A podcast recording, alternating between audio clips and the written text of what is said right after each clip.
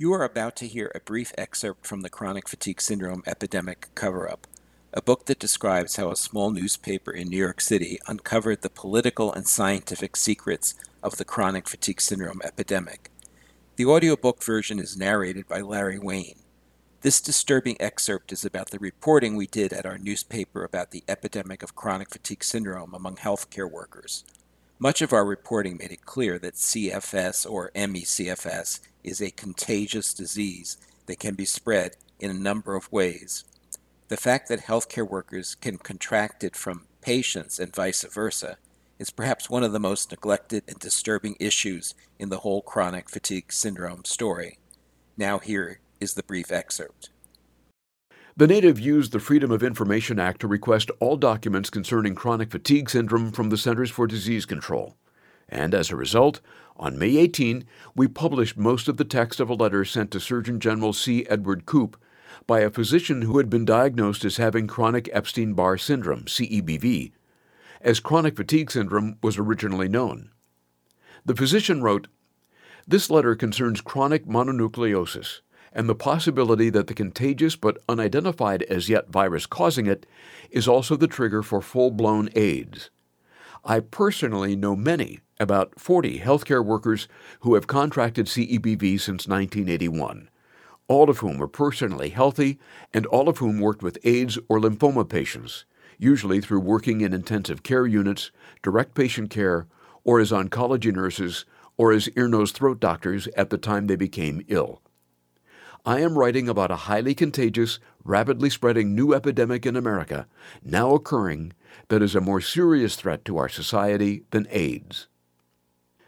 The suggestion in the letter that people working with AIDS patients were getting C F S underlines the epidemiological message of this book. But of course, it was an epidemiological epiphany that nobody really wanted to seriously think about for the next three decades. The doctor wrote that he was a middle-aged board-certified physician who had the misfortune of contracting chronic Epstein-Barr virus reactivation syndrome four years ago.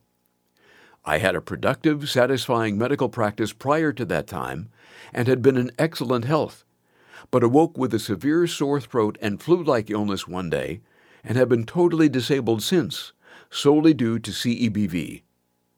There are many thousands of other patients totally disabled by this disease, almost all of whom have caught it since nineteen eighty. Like AIDS, the rate of new cases seems to be accelerating." The physician also speculated the cause is a very contagious virus spread like the common cold. He also noted the immune system damage and other abnormalities produced by this virus resemble in some ways those found in AIDS patients. The reason that this is a more serious threat to our society than AIDS is that it is spread by much more casual contact, is much more highly contagious, and rapidly spreading. Rather than killing the victims, it renders them permanently disabled. Many are on Social Security disability. The dollar cost to our society of C E B V is already comparable to that of AIDS and may soon exceed it. The physician warned the C E B V epidemic could have a disastrous effect on our armed services, much more dangerous than AIDS, due to its ability to rapidly spread like the common cold. Since it can spread as quickly as it recently did in Lake Tahoe, where over five hundred people contracted it within several months, it can quickly disable entire bases, as well as leave a large number of personnel permanently disabled at great expense. Hello, Gulf War Syndrome. In the letter, the physician listed all the immune abnormalities then associated with the disease and named several possible viral causes, including H B L V or H H V six and even African swine fever virus. He also warned Koop, "There is reason to believe that the same virus that causes C E B V causes many lymphomas." The physician presented his own game plan. There should be the appointment of an accomplished senior investigator who has a track record of success in identifying new pathogens to spend full time heading the N I H's C E B V program. Another accomplished investigator should be appointed to head the C D C's C E B V program. Power similar to that of a general in wartime should be given to these senior officials.